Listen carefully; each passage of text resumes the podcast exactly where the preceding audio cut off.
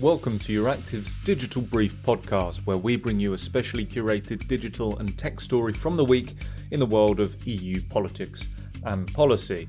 For a full breakdown of all the most important stories over the past seven days in this batch, sign up to my free newsletter or take a look at it online at euractiv dot com. My name is Samuel Stolten, and this is Euractiv's Digital Brief podcast.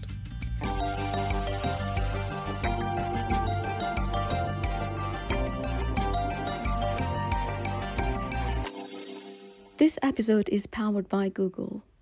Google is committed to helping ten million people and businesses find jobs, digitize and grow through easy-to-use products and training to support Europe during the pandemic.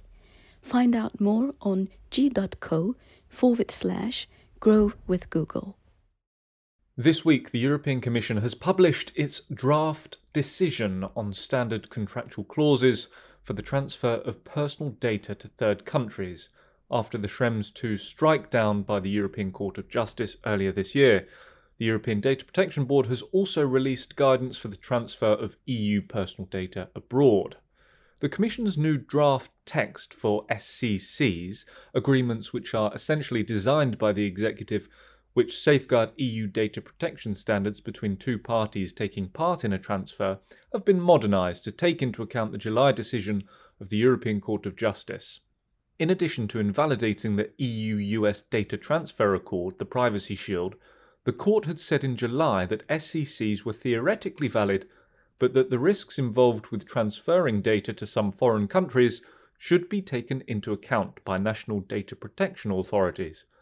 Unless there is a valid Commission adequacy decision, those competent supervisory authorities are required to suspend or prohibit a transfer of personal data to a third country where they take the view, in the light of all the circumstances of that transfer, that the standard data protection clauses are not or cannot be complied with, the court had said.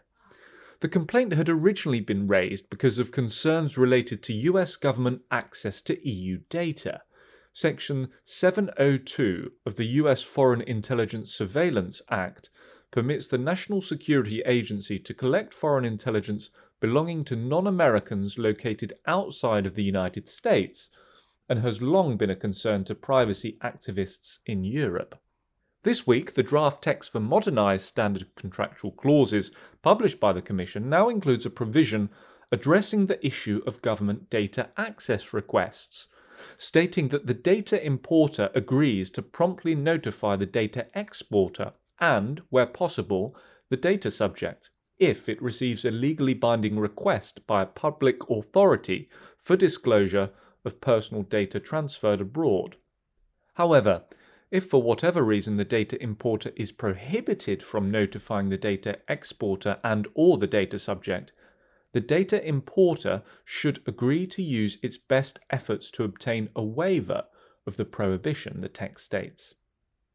Elsewhere, the new S C Cs also adopt a modular concept approach, attempting to meet specific data transfer scenarios. These include controller-to-controller transfers, controller-to-processor transfers, processor-to-processor transfers, and processor-to-controller transfers.